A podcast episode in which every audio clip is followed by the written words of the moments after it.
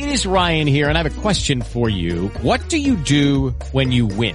Like, are you a fist pumper? A woohooer, a hand clapper, a high fiver. I kind of like the high five, but if you want to hone in on those winning moves, check out Chumba Casino. At ChumbaCasino.com, choose from hundreds of social casino style games for your chance to redeem serious cash prizes. There are new game releases weekly, plus free daily bonuses. So don't wait. Start having the most fun ever at ChumbaCasino.com. No purchase necessary. VGW. Void were prohibited by law. See terms and conditions. 18 plus. Maybe, maybe not. Josh, can you hear me, my friend? Yes, hey, there you are. There we are. Okay, well, let me uh, grab Don Mazzella here and bring him into the Oh, okay, Don's on. conversation with us. Oh, good. We were taping our Christmas special and we ran over time, so uh, I am just I am just now calling. So uh, and Don just called me. Yeah, hit me up. Well, good. I'm I'm wolfing down a sub sandwich, so we're in good shape. Hey, that's fine. Uh, we had a we had an adult film star on who, who was eating Chick Fil A earlier, so you know that's fine. Everybody's eating. Uh, and uh, I think there's Don Mazzella. Don, can you hear me, my friend? I hope so. Can There you we hear me? are. Okay, well we've got uh, the John, famous Don Mazzella. The famous Don Mazzella, or as I like to say, the star of stage and screen, Don Mazzella. I And wish uh, you were. You haven't seen my Don. kisser lately, have you? Now, uh, Don, we've we've got Josh Bernstein with us today. Of course, Oh. Josh Bernstein is from the Josh Bernstein Show, and uh, he's also a representative for our friends at AMAC. And um, uh, Don, give give me your thoughts first off on this situation with government shutdown and everything, and then we'll get Josh's thoughts on things. Well, you know, you know, I had um, um, uh, an Italian minister at my club uh, last week, and I said, you know what? If the government shut shut down, who cares? Uh, if you think if you think about it, when when we had the uh, uh, uh, uh, the government shut down, uh, uh, most things went on uh, as if nothing had happened. And uh, truth be known, seven or eight days of, of no government might do this country good. Having said that, um, I just uh, saw uh, an item where uh, President Trump is threatening not to sign the uh, continuing resolution to keep it funded through February uh, because he really wants the wall. And what people don't understand about uh, President Trump, in my view, is that uh, you know he demands uh, the world and settles for uh, the, a continent. If you think of it that way, and uh, th- what they should do is throw him a bone and give him a, a, a couple of hundred million dollars to start building a wall and um, uh, see what happens. I, I think it's necessary. I don't know if you saw today that um, the government is in, is going to um, uh, send people back to Mexico to await asylum rather than let them stay in the country awaiting asylum uh, adjudication. I think we're slowly but surely uh, seeing that we're taking back our bo- our borders. Can you hear me? Yes, yes, Josh, And, give, uh, give give us your take on this. Well,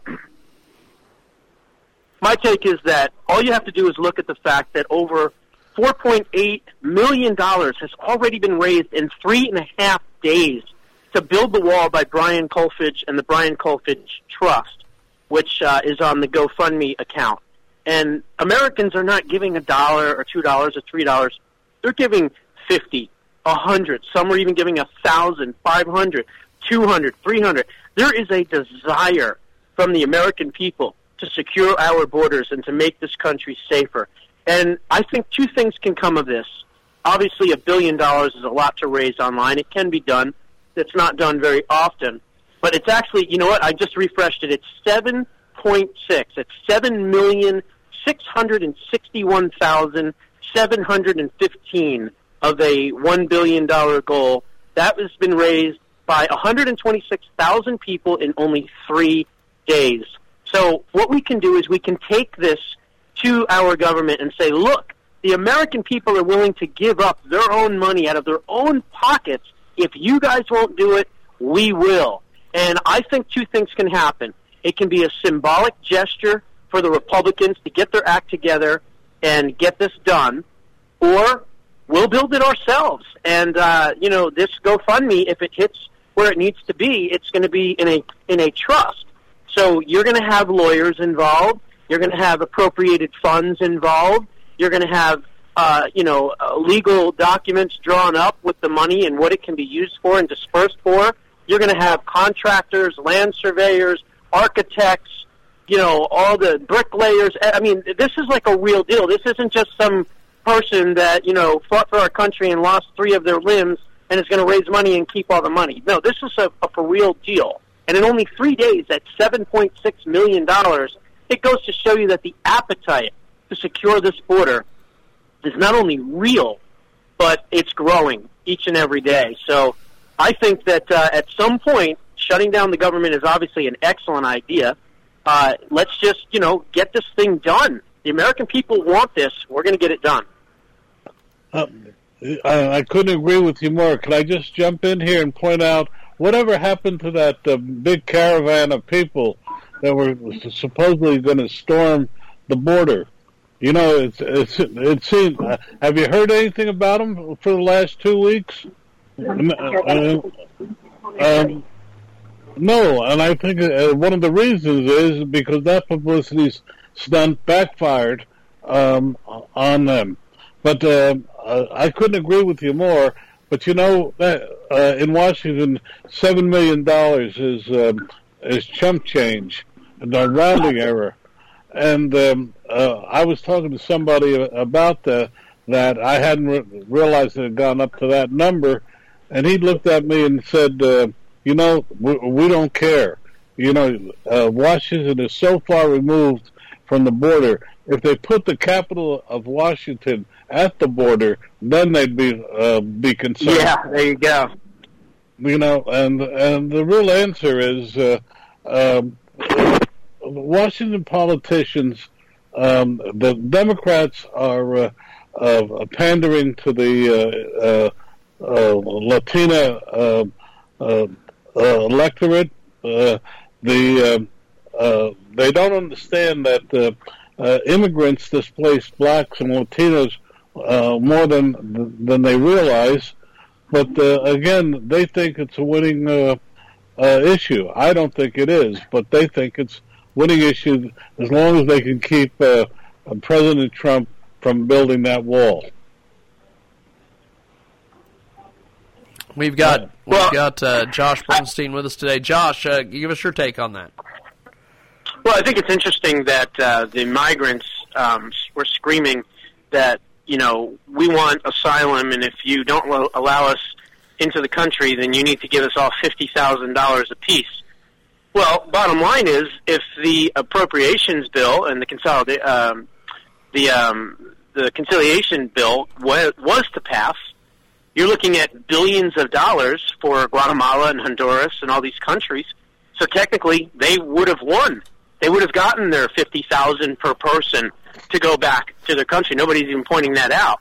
But look, I, I think more than anything else, you know, the Republicans still have control, and I applaud President Trump for shutting down the government because if you remember, he said last time when he got the military funding done and they kicked the funding for the wall, he said, This is the last time I will sign one of these without border security. And you know what? He's keeping his promise. He's keeping his word. Thank God. And uh, I commend him for it. Shut it down.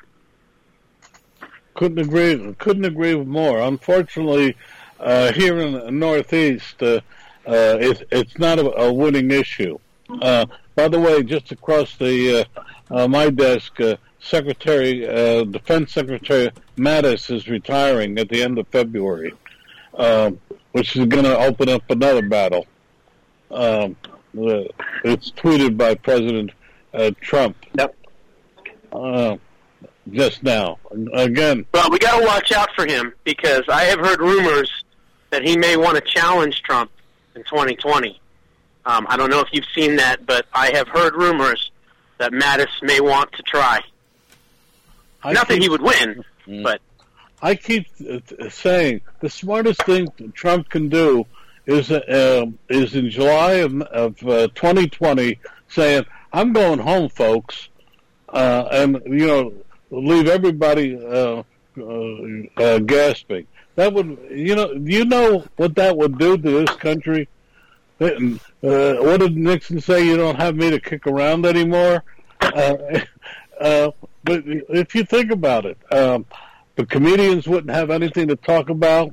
The Democrats wouldn't have anything to talk about, and and Trump could go home and uh, um, you know make uh, uh, make money.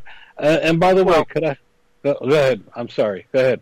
Well, I, I would disagree with that for a couple of reasons. It it would really depend on where we were at at that point. I mean, if Ruth Bader Ginsburg uh, ends up retiring, in you know, at, in the beginning of the year, which there have been rumors that her health is in decline, and, and that might be the case. If she does, and he gets another Supreme Court justice, and also figures out a way to fund and build and construct the border wall, then yeah, I could see him going out in the sunset after one term and saying, you know what, I've had enough. I've done enough. But if he doesn't, I would like to see him continue win in 2020 and have another four years to complete the job. So I really think it would just depend. I mean, if he didn't run again, he's already a legendary president, just as far as his accomplishments so far. But obviously, there's more to go, and I would love to see him do even more. Well, you know, uh, traditionally the second term, uh, first term, a president concentrates on uh, domestic issues. Second term uh, concentrates on foreign issues. Uh, but anyway, um, um, I I, uh, I I think the smart thing for for Trump to do, President Trump to do, is is to walk away. I, I just think it would be a um, a smart move. And uh, by the way, I agree with you. I I don't think there's been a president in the last 50 years that has accomplished more of what he said he set out to do than President Trump. Unfortunately, given the um, uh, the media, etc., uh, it's going to take 40 years uh, for the true his true accomplishments to be recognized. Well, that might be the case. I, I think um, immediate. I mean, obviously, we see in the economy and you know jobs being created and regulations being cut and you know all the different things that we've been able to do as far as getting out of the Paris Accords. He was right on that. Obviously, the rioting the streets screaming Trump was right. You know, you know, getting out of the Iran deal, um, Keystone Pipeline. I mean, the list is long. We know that. So I think that in the immediate, he's going to get the credit for that because it's impossible not to get the credit get the credit for that, even though the media doesn't want to discuss it and doesn't want to talk about it. Um, but on the long term, you know, having the Supreme Court remade, I think, is a big, big deal. And uh, if we can get at least one more, then I would say that we would solidify this country uh, and conservatism on the on the judge on the judgeships for the next 25 to 30 years, you know, barring any deaths or anything. I, I agree with you. And by the way, my uh, uh, again talking to my contact in Washington, uh, he said the only way they get uh, Ginsburg will get out um, of the Supreme Court is to carry her out. Um, um, uh, he's uh, uh, he's pretty close to the on this. He's been pretty right and made me look right a few times. He feels that she will not step down and as long as she can um, be a semblance of herself. But um, uh, along with that is uh, uh, he indicated that she is not doing as much as she used to, and in fact, uh, uh, they had not assigned a, a decision to her in the uh, in the uh, current in the last month. Anyway, Right. Well, she's 85 years old. She had a stent put in her heart. She had uh, colon cancer. She survived. She had pancreatic cancer. She survived. Uh, so she's had a lot of different health issues. She recently fell and broke three ribs. She's slowly recovering from that. Uh, her health is in decline. She's 85 years old. Uh, it would not shock me if she was no longer on the bench in the next 90 days. Uh, certainly even sooner than that. Uh, again, I've heard rumors from her staffers, from people that are around her, that, you know, her mind may want to continue, but her body is letting her down, and uh, so she may be in a situation where she's no longer able to serve. Uh, you know, um, uh, here we're speculating on a poor woman's. Uh, uh, I'm not wishing anything against her. I'm just putting the facts out of her medical history.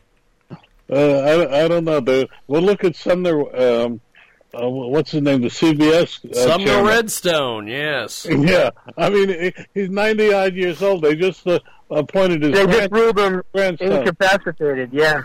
Yeah, Yep. uh, but uh, he's still controlling. Um, you know, um, I, I I interviewed a man who was 87 years old who was starting his uh, third um, uh, entrepreneurial venture after retiring from uh, a major bank, and he's 87 Yeah, well, look- years old. Said, One of the closest people to me in in uh, in all of broadcasting, I'm like a grandson to him. Is Barry Farber, and he still has his wits about him. And you know he's uh, he's very intelligent, very smart. He's got his wits about him, and I think he's about ninety or ninety one or ninety two. So, you know, they're they're all up there. Well, Yeah, uh, he, keep, well, he well, keeps marrying younger than him. That, that's the secret. well, well, Josh, we've got to get to Larry Tracy. Before we do that, uh, talk to us about AMAC. Yes, uh, AMAC is the um, alternative to AARP. Uh, it's an organization for seniors 50 years of age and older. All the same types of products and services. Uh, the only main difference is that they are an America First conservative alternative. So when they do lobby on behalf of Washington and Congress and their members, it is to provide them with more power, more control, and of course, more freedom in healthcare choices and decisions. Obviously, with Obamacare now being uh, made illegal, basically, the individual mandate and all that, and Obamacare is really dead at this point, uh, we'll be behind the scenes working with the Republicans to craft new legislation that will be an excellent alternative to Obamacare, and of course, it'll be less government intrusive uh, as well. So check them out at AMAC, A-M-A-C dot U-S, or you can call toll free 888-262 2006. Again, 888-262 2006. Tell them that you heard about AMAC on the Jiggy Jaguar program, and they'll even give you a one-year free introductory offer. Again, 888-262-2006, and on the web at amac.us. And I want to wish everybody a very Merry Christmas and a Happy New Year to all the fans and supporters out there and fans of the Jiggy Jaguar show. Well, thank you. Well, I appreciate it, Josh. We will uh, talk to you uh, sometime in January, my friend. You got it. God bless Appreciate everyone. it. And Don, we're going to take a break. I'm Don, gonna, you as well. I'm going to call Larry Tracy. I'm going to call you right back. So hold tight, Don. We are going to uh, do this. We are going to call Mr. Larry Tracy, the big star, star of station screen, Larry Tracy, and uh, get him in here. And then we will call Don Mazzella back and uh, get him in here. Got to find Larry Tracy's phone number. That's always uh, it's always a gamble uh, trying to find Larry Tracy's phone number. Good lord. So we will call Mr. Tracy. Get on in here.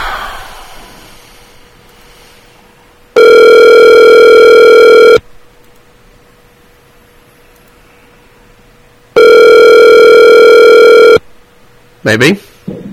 Hello? Larry, can you hear me? It's James Hey. giving you a holler. Hey, How are you, my friend? You can, that's right.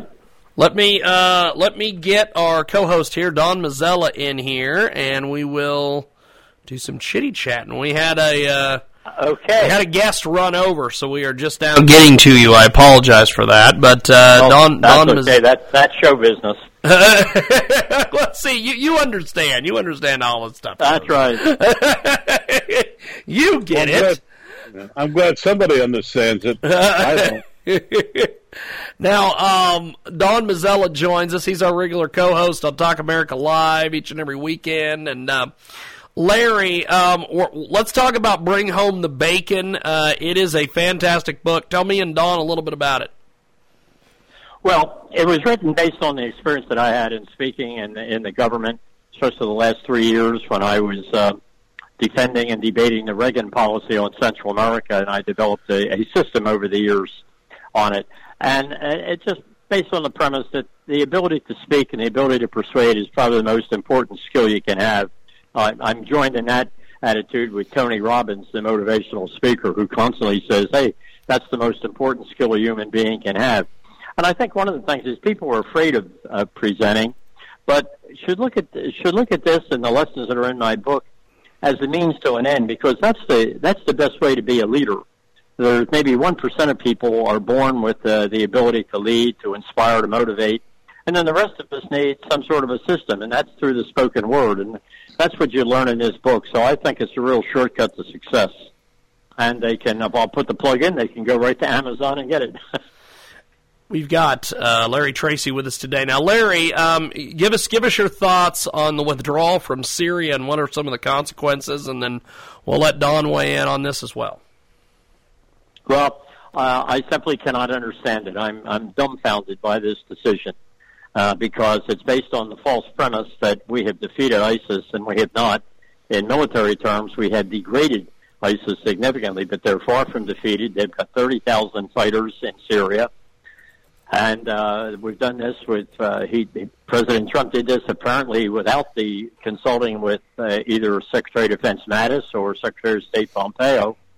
And one of the suspicions that's running around Washington is that he did this in a deal with Erdogan of Turkey, who was ready to buy uh, air defense system from Russia, and Trump wanted to make sure that he bought the the Patriot system. So all of a sudden, Erdogan decides he's going to buy the Patriot system, and Trump decides he's going to pull out. And what we're doing there, we are we are abandoning our best ally in the Middle East, the Kurds, and and, and this is going to be a terrible, terrible blow to U.S. credibility. They're going to say, "Hey, you can't depend on the United States to back uh, back us in any way." So uh, it's, it's just a uh, a real a, a real error in my judgment. I haven't seen anybody in support Senator Graham, who's been one of his biggest supporters of late, has really come out and said he's making the same mistake that Obama did in Iraq by pulling troops out. The consequences are going to be, James, that we're going to be sending troops back in there now uh, later on, and it's going to be a much stronger ISIS. We're going to have to redo all the good things that have been done. So, in my judgment, a terrible, terrible decision. Don, well, what do you make of that? Couldn't agree with him more. Um, I, uh, he, he put it. Uh, uh, I, I couldn't add um, much more to it. Uh, everybody I talk to say, say um, it's the wildest decision he's made. But again, um, I, I I believe he'll say this and then uh, he will pull back. Um, uh, by the way, he also said that uh, we're going to move, uh, uh, uh, draw down in Afghanistan. You know, uh, here all of the liberals have been saying we should we should not be in this war. We should not be doing this. We should not be doing that. When he does something, then everybody says, "Oh my God, he's doing something wrong." You know, you, you I sit here. Uh, I, I I agree it's a terrible decision, but the liberals have been uh, talking about this for three years. They, uh, there was a, a program uh, uh, Friday uh, uh, on one of the uh, uh, uh, and uh, I don't know one of them, uh, certainly not Fox, in which they talked about the fact that we should draw down troops. Here he says it, then everybody says, "Oh my God, no!" And so you know, what is the answer out there? And if I knew the answer, I've covered uh, three, four uh, Arab-Israeli wars, and I can't tell you um, t- today uh, what's the answer. So I'd be curious what Larry thinks uh, is the answer.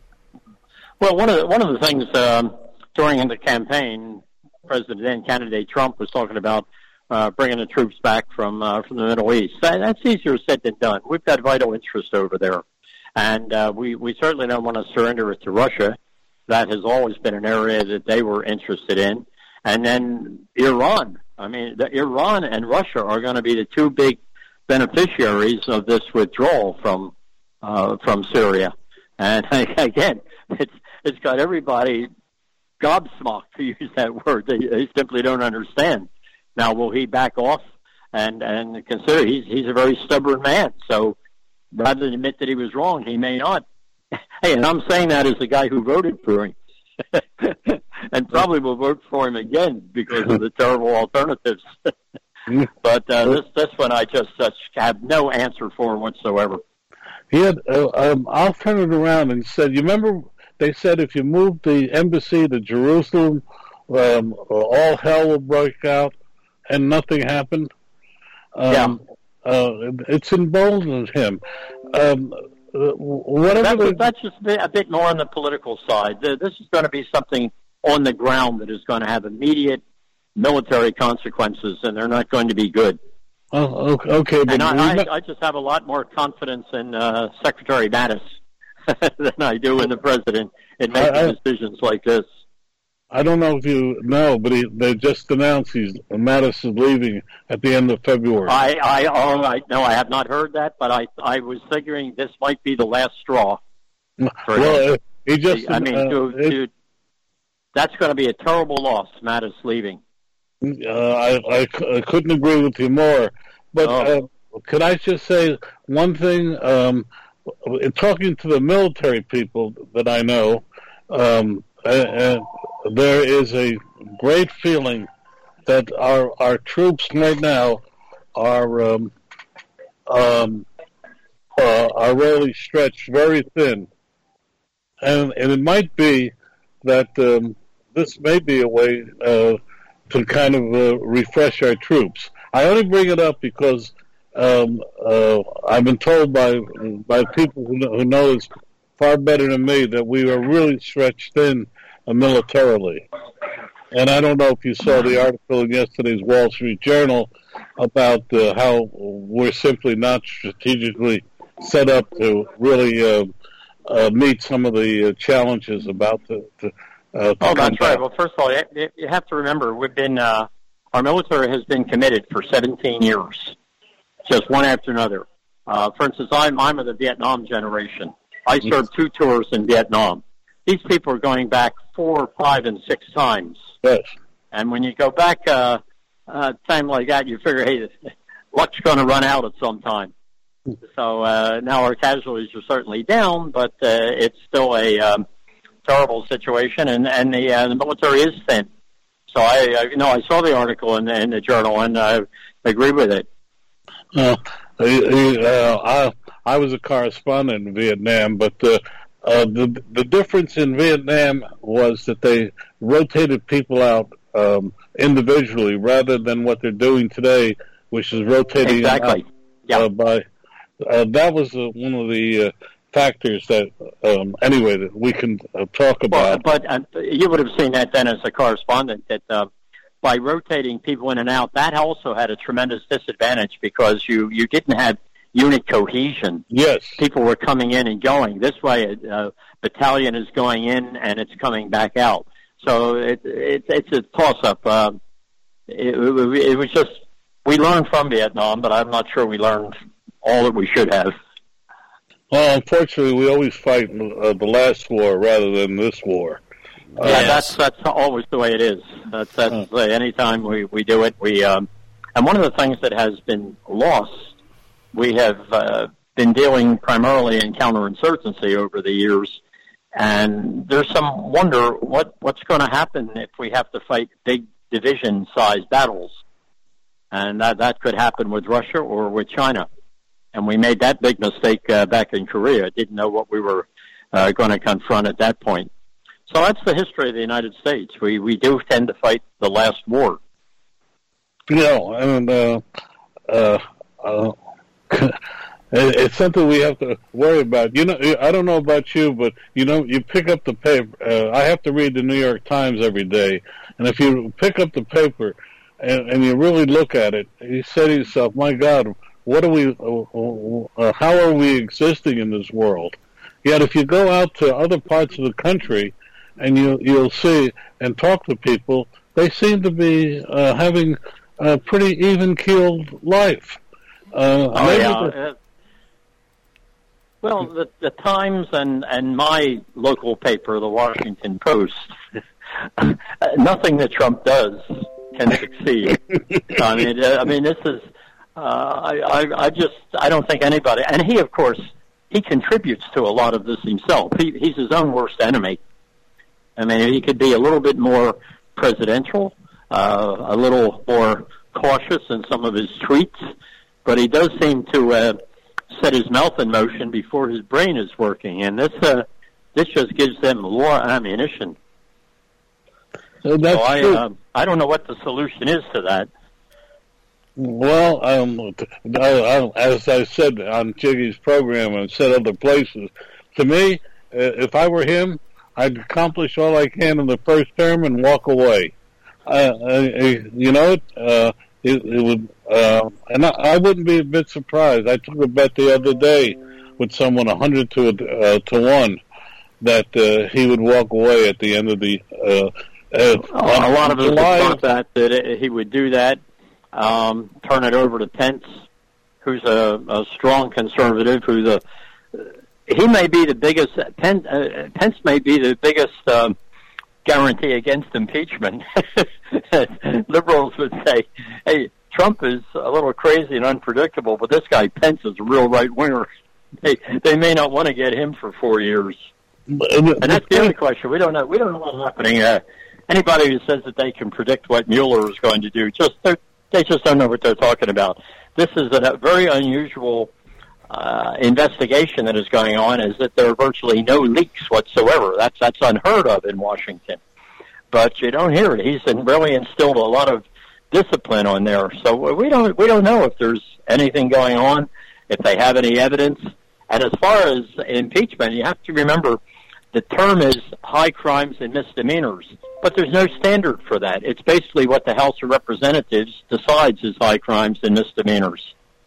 So we we could have a replay to a great degree of what happened with Clinton, that the House has articles of impeachment, and then it goes over to the Senate. The Senate then was controlled by the Democrats. They said no, and the Senate is controlled next year by the Republicans again, and so it may be a repeat of that. But it, it means very little legislation is going to get passed. And uh, and the other thing, and I, I mentioned this once before uh, when I was on with James, and that is, I think we're going to find dueling investigations next year. The three House committees have already said they're going to go full bore on investigating everything about about Trump and the Russians and et cetera. And Lindsey Graham, the Senate Judiciary Chairman, and William Barr, the new AG who will be coming in, have both talked in terms of the need for a special counsel to uh, go back and look at Hillary Clinton's 30,000 emails, uh, this, this disgraceful dossier uh, by Christopher Steele. Now, Steele is is a an alumnus of MI6, which is one of the top intelligence agencies in the world. And I've looked at that dossier, and I said, this MI6 would never have accepted that. And even Bob Woodward, when it first came out, was on uh, one of the programs on Sunday morning, and he said, "I've looked at the dossier; it is garbage." But that's what the FBI used for the FISA investigation. And one other little point: I would think the FISA judges should really be upset that they were played for suckers uh, on this thing. And and now with uh, Barr as AG and uh, Lindsey Graham heading the Senate Judiciary Committee, that could be the fight on the other side, and uh, it'll be for an interesting 2019. Well, yeah, may you live an interesting time. Couldn't agree with you more. But um, I, you know, I reached the point where uh, uh, if you look at everything that happened in that campaign, the main thing that happened is that Hillary Clinton ran a terrible campaign. But they He did. you know, and the other thing is, uh, I don't know, I don't know if you saw that New York State is forced to close down, closing down of the Trump, uh, uh, uh, The foundation. yeah.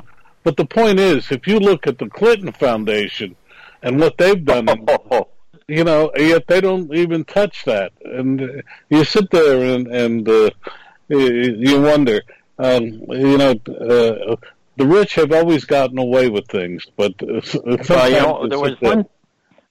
There was one thing that I remember during uh, during the debates, and I wondered why they didn't bring it up. The former Senate leader in Haiti just really ripped into the Clinton Foundation and and to uh, the two Clintons, and saying what a disgrace they were and how they had just ripped off the Haitian people giving business to their uh, cronies, and that the Haitian people didn't get much of these donations. And the other thing is to uh, look at it how the Clinton Foundation that was doing all this wonderful charitable work and getting all this money to do good things, all of a sudden didn't get any money after she lost. Yeah.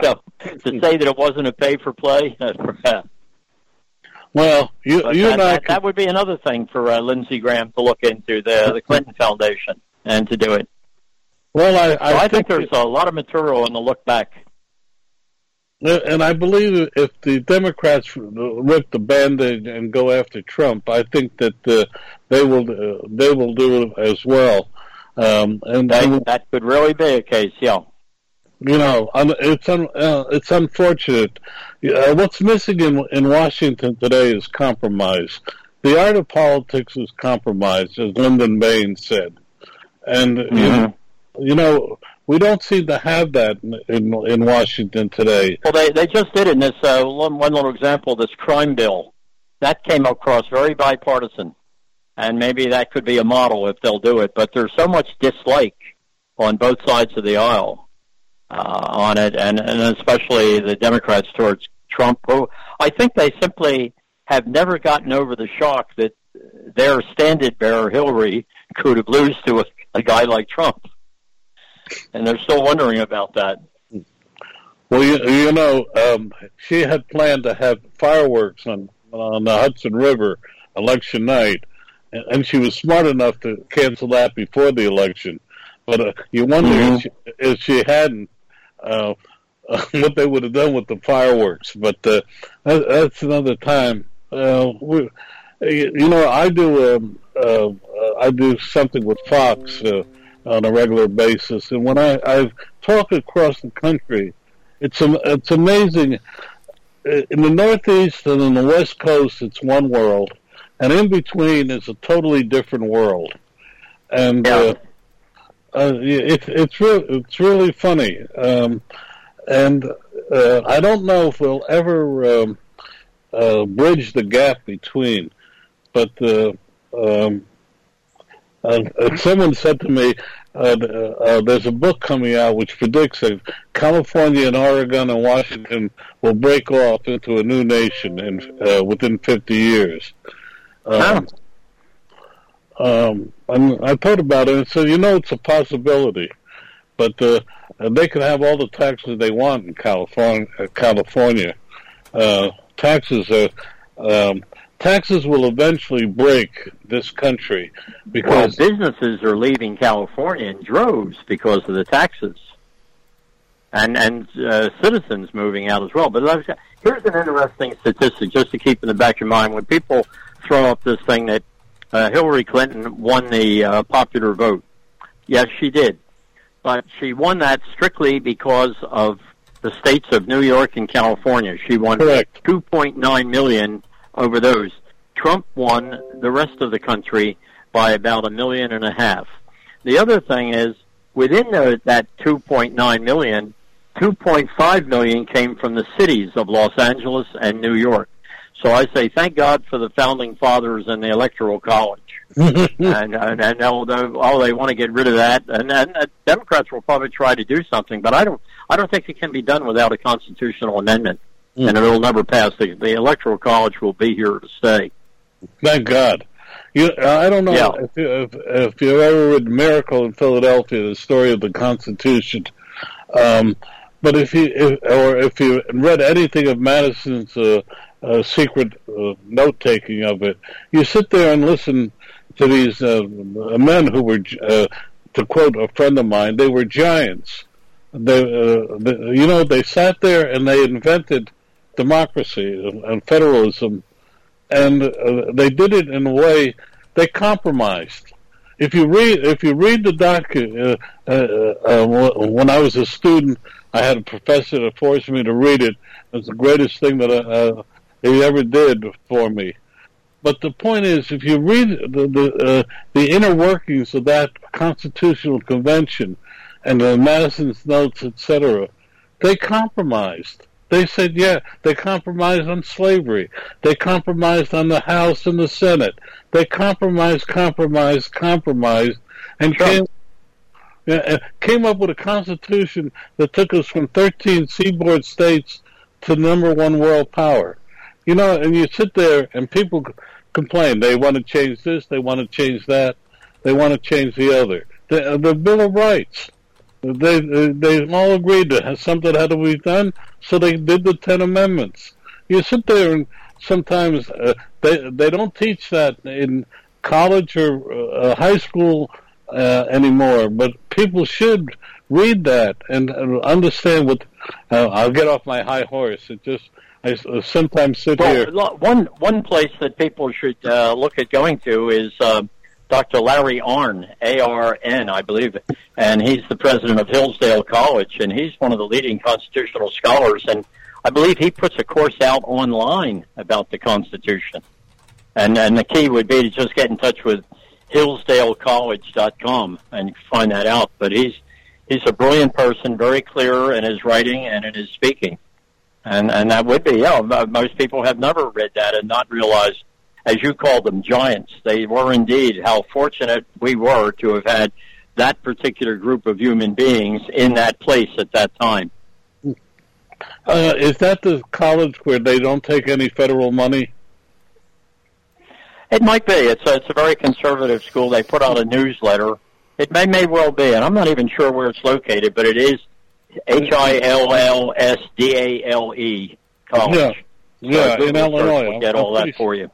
I'm pretty certain it's Illinois. That, that uh, probably, I, yeah, I think you're right. That rings a bell. Um, no, it's, uh, only because, um, and I, I read some of his work. He said uh, the way they've set up the college is, you know, you're there to learn.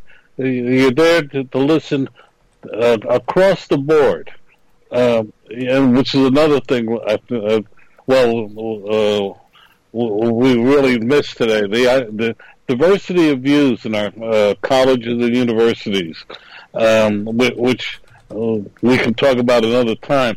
But I'm curious about your book. If I could go back to it, can you give give me a couple of examples of what you mean, uh, what you've done inside your book that I uh, well, here, the the base thing is my background. And I was an army colonel, and uh, I had an unusual career in which I every job I seemed to be, have was to be the duty briefer. And at one time, I was selected to be the senior intelligence briefer to the chairman of the Joint Chiefs of Staff. I was in the Defense Intelligence Agency.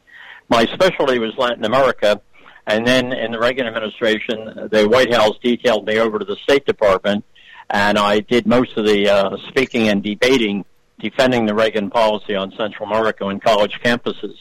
And it was a result of that, of dealing with uh, I, one of the things that I say in the book is that there are two types of presentation. There's the informative and there's the persuasive.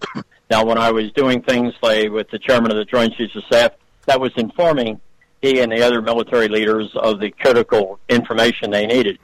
In the persuasive, I was going out in colleges, and they weren't interested so much in learning as attacking the policy.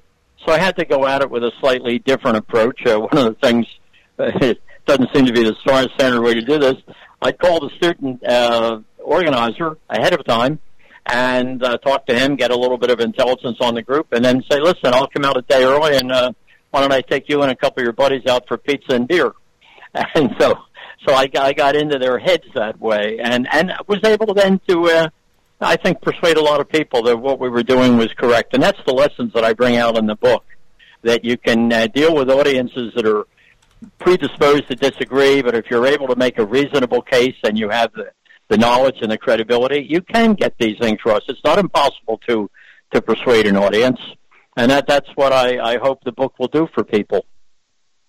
And and the other thing, as I mentioned at the top of the program, leadership. That that's one of the most important qualities we have, and you you develop leadership by your ability to communicate to be able to get into the heads of other people, to show them uh, what your position is, and then have them buy into your position because they see it's right and it's in their interest.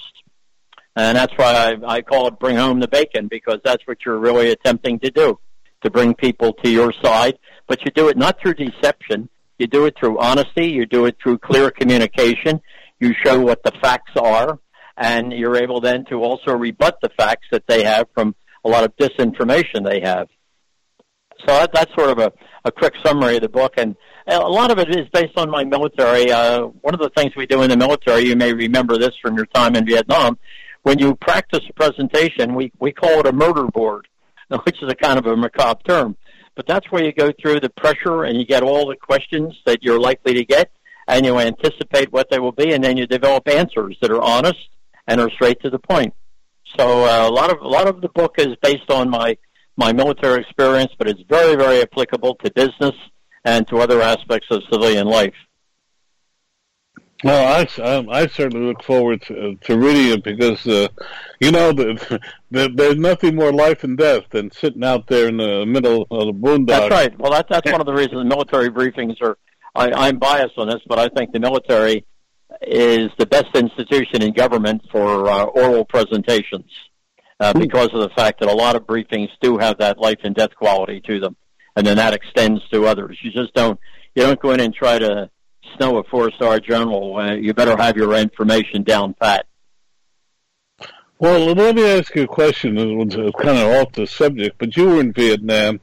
Uh, uh, you, as a correspondent, you got to choose where you were going, and I always choose. You, you always knew the units that were that you stayed away from because they were slovenly and ill-disciplined.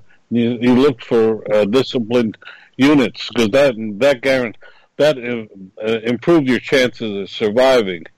Um, but it seemed to me at times that uh, there was almost an unreality in how um, the briefings went and how people there there seemed to be a um, a gulf between the, the officers and the men uh, that I didn't see. And uh, uh, I've been a, in, a, in a lot of different places militarily. Did you see that, or am I all wet? Well, it's, it's hard to say. I had uh, different assignments. I was an advisor in my last portion there with the um, uh, Vietnamese National Police. You remember the the famous General Nguyen Ngoc Loan Yeah. who shot the Viet Cong terrorists? So I was I was working as his advisor, and uh, with five other captains. And that that's a that's another story. And maybe James, we could talk about that someday. That was he, he was vilified, and that that really ended our experience, and there turned public opinion against it. But as far as the the units, uh, it, it, that's when we had fragging, if you remember, Yeah, and uh, that was a serious thing. We also had a drafted army, and without a draft, we to- potentially have do not have that problem. A lot of kids were brought in; they didn't want to be there. Uh, they didn't uh, didn't like it, and so I had a lot of friends who were infantry officers who were with units on that. Yeah, there, there was there was a, a real division. The army was was considered at that time pretty well hollowed out. At the end, we had to rebuild uh, the army, and a lot of the people who had been company commanders and battalion commanders in Vietnam later became the generals who who redid the army. But right now, we're going to have to have another rebuilding after the 17 years of what we're doing in in the Middle East. Yes, very much so. I always point out that in in the Battle of Hue, we utterly destroyed the 328th uh, uh, North Vietnamese uh, division, which was considered one of the best units in the North Vietnamese army. It was utterly destroyed by the Marines in Hue, but yet that that story was never told to the American people. All- they talked about is that attacked Hue, not the fact that uh, yeah, they attacked, but they didn't walk away. No, no, it's, it's that, and uh, the, the the Tet Offensive was uh, a real failure on the part of intelligence that we we didn't as, assume that uh, they were going to take a an, a, a truce, and of course they used it against us on it. The other one of the great stories that comes out, whether it's true or not, is that when we started the bombing, that uh, the Vietnamese military commander said maybe one more day of bombing, and we would have probably had to give up but it was the uh, the main complaint that we have, and General McMaster, who had been the national security guy, wrote wrote that great book uh, called uh, Dereliction of Duty. How we we simply did not fight the war the right way. Lyndon Johnson followed a gradualism approach, just to try to do everything proportional. Where we had the ability, if we wanted to, we could have really smashed North Vietnam uh, and and forced them to the bargaining table in a real way, not the way they did it. Uh, so um, a lot of a lot of lessons, not just military, but a lot of diplomatic lessons should have been learned in Vietnam, and you wonder years later whether they were. I, I re- remember the cartoon of two guys, uh, two uh, soldiers with uh, at a machine gun uh, ne- uh, nest, and they were getting orders from Lyndon Johnson. Uh, it uh, it just spoke about what that war was about. Um, Yeah. and, uh, uh, you know, um, you, you know, the other thing is uh, uh, uh, veterans. The, the true veterans don't talk about the war. The uh, what I call the well, uh, the Fox uh, veterans talk about it, and uh, Well, I'll tell you, I was in the Pentagon the day that Saigon fell. And if a building could be in mourning, the Pentagon was, because all of us had served there with lost friends there, and there was the thought, you know, for what? And, and now we, we've just given up. And uh, I, I have two feelings about that that I've expressed. People have said, well, why always a Republican? And I said, well, what the Democratic Party did to the people of Vietnam is something that I could never, never get over. But I also have to throw the blame at Gerald Ford because he could have, even though we just had the impeachment, even though the Democrats had taken all the money away from him, he could have still ordered the Air Force and the Navy to hit those advancing divisions before they got to Saigon. And maybe we would have had a different outcome. But he backed off on it. And so uh, I, I just think the fact that we, the way we abandoned the people of Vietnam is a national disgrace. I couldn't agree with you more. And of course, we've now getting back to the original point. We're abandoning the Kurds, who have been our most valuable allies over there. Erdogan is going to come in and just smash them without the U.S. around as a protector. And of course, they, there's the view of in support of what Trump has done, saying, "Well, Turkey is our uh, NATO ally." That's they're a very shaky ally compared to the way they had been in the past. Erdogan has moved that country far more into the uh, radical Islam orbit than it was before. It was always a secular uh, Muslim government, and so uh, where they were one of our great allies in Korea. Uh, now, uh, I, I just hope this quid pro quo is not true. That he's doing this because uh, Erdogan agreed to buy the Patriot missiles. So that, that really bothers me if that's true. Well, I don't know, but you, the Kurds have threatened to release 3,000 ISIS prisoners. Um, Oh, really? I hadn't Yes. heard that. that came across my uh, came across. Uh, I I get some feeds because I'm a newsman, um, and uh, this uh, uh, in fact it's on the New York Times uh, uh, Uh-huh. front page. Uh, I have to read it. So, you know, Yeah, I'll I'll check that on the uh, on the web. but um, uh, the name of your book again, so that uh, our audience knows. What was that? I didn't get that. Uh, give give give us the name of the book again, Larry. The the name of the book is Bring Home the Bacon, and that's the uh, title. The uh, um, I put a new subtitle onto it. The new subtitle will be uh, How to Become an Influential Leader. Deliver persuasive presentations with the proven S3P3 system. And of course, I've got my name on the cover, but right below my name, I have that a kudo from President Reagan, where he was so gracious to call me an extraordinarily effective speaker. So um, hopefully Reagan fans will do that. That the great communicator said that about it. Uh, that was he got feedback from uh, the all the places the White House sent me out to speak, and when I was retiring from the army, he told the director of public affairs he wanted to uh, send a letter to me. So I, I'm exploiting that now. Well, that's that's high. but they can get it on uh, Amazon just by typing in "Bring Home the Bacon" and uh, take a look at the look inside the table of contents and see if that will help. Because it, it, there's no question, the ability to speak is the most important ability you can have. Couldn't agree with you more. Uh, I, I, if I can uh, go along, my mother was totally fluent in Italian and English, and she only spoke to me in English and my father in Italian because she wanted me to be, a totally American. And, uh, Uh huh. and, and look what happened. I'm even on radio. That's right. But uh, you, you, you're so right about it. Um, uh, the best leaders I've seen are ones like President Reagan, who really could turn a phrase. and and uh, you to me, the uh, in the second debate with uh, uh, Senator Mondo. Uh, Mondale, when when Oh, he I said, remember. will- I will know not exactly what you're going to say. Yeah. I will not hold my my opponent's youth uh, against him. I mean, he, he Yeah. just turned the election right there. Well, let, let me tell you the, the backstory on that. Uh, Mondale really blew him away in the first debate. Yes, It was in Louisville, Kentucky, and people's the press started calling Mondale the Louisville Slugger. Yeah. And the story is that Roger Ailes, later founder of uh, Fox News, was was brought in to uh, coach uh, Reagan, and he said, "Listen, we got to we got to accept the fact they're going to bring age up on you." And and Reagan, and according to the story, is supposed to said, "Well, or well, I have a line that I've used in the past," and he told it to Ailes, and Ailes said, "Keep that in your hip pocket, and the time is going to come up and use it." So that was Reagan's own words. Nobody nobody uh, wrote that out for him, and he was just waiting to do it. And I had a videotape of that, and in the background you can see Mondale just sort of smiling and laughing and thinking, "Well, there goes the election." He did it. He yeah, yeah. that. yes.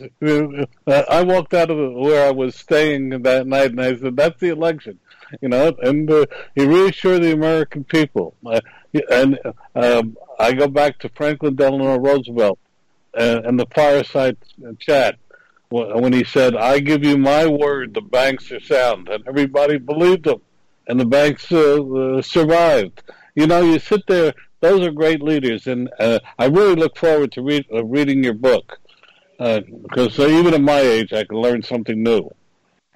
Okay.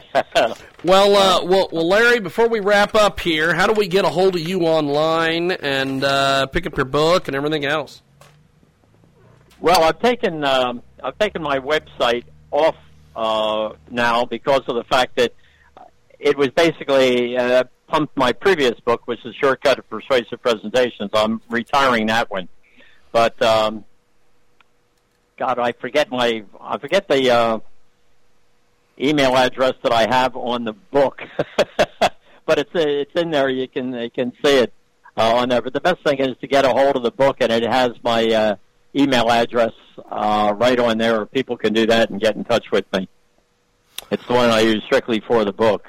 Definitely, definitely. Well, uh, well, Don. Before we let you go, uh, how do we get a hold of you online, my friend, and pick up your books? DonMazzella.com, D O N M A Z Z E L L A dot com, uh, recalculating uh, dot biz, and uh, uh, uh, two SB Digest for Small Business Digest. And uh, uh, by the way, uh, our uh, foundation, the uh, National Robotics Education Foundation, keeps growing, and uh, we would welcome do- donations because it helps the nation's youth move forward in robotics. And to everybody, a great and happy uh, Christmas and New Year's, and we'll see you at the uh, in the- new year, right? Uh, Yes, Jiggy? we will. Yes, we will. I will. Uh, I will talk to you uh, in the new year, but uh, we'll be taping some things next week for uh, for our year end uh, programming. But uh, gentlemen, have yourself a happy holiday, Merry Christmas, and I'll talk to you guys very soon. Okay. You bet. Merry Christmas. Merry Christmas, Jiggy. Pleasure really talking to you, Larry. You're great. Thank you. A pleasure here too. Thank you, guys. There they go, Larry Tracy and Don Mazzella. Okay, round two. Name something that's not boring. A laundry? Ooh, a book club. Computer solitaire, huh? Ah, sorry, we were looking for Chumba Casino. That's right, ChumbaCasino.com has over 100 casino style games. Join today and play for free for your chance to redeem some serious prizes. ChumbaCasino.com. No purchase necessary. Void where prohibited by law. 18 plus terms and conditions apply. See website for details.